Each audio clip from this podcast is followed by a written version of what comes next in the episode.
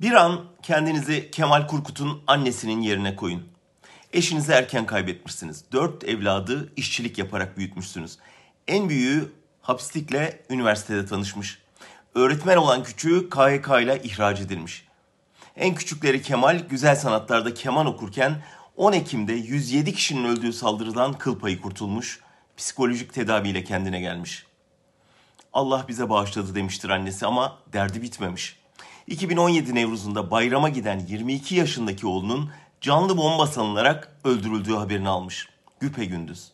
Herkesin ve kameraların gözü önünde. Ve Kemal silahsız olduğunu kanıtlamak için yarı çıplak soyunmuşken 24 polis arasında hedef alınarak, sırtından vurularak.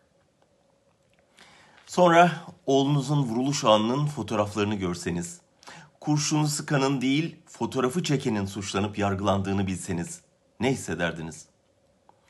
Suçluların cezalandırıldığını görmek acınızı dindirmezdi belki ama yüreğinizi soğuturdu hiç olmazsa. O da olmadı. Herkesin gözü önünde işlenen cinayetin faili bulunamadı. Suçlanan tek polis de bir gün bile tutuklanmadı. Soruşturmayı o tek polisin mesai arkadaşları yürüttü. Sican Ana her duruşmaya gittiğinde salonu dolduran polislerin yargılanan arkadaşlarını kutladığını izledi. Sanık polisin ateş açan diğer polisler de dosyada olsa suçsuz olduğum görülecekti dediğini yani katilleri bildiğini işitti. Sonra beraat kararını öğrendi. Kemal herkesin gözü önünde öldürüldüğünü ispatlayamamıştı. Tekrar sorayım.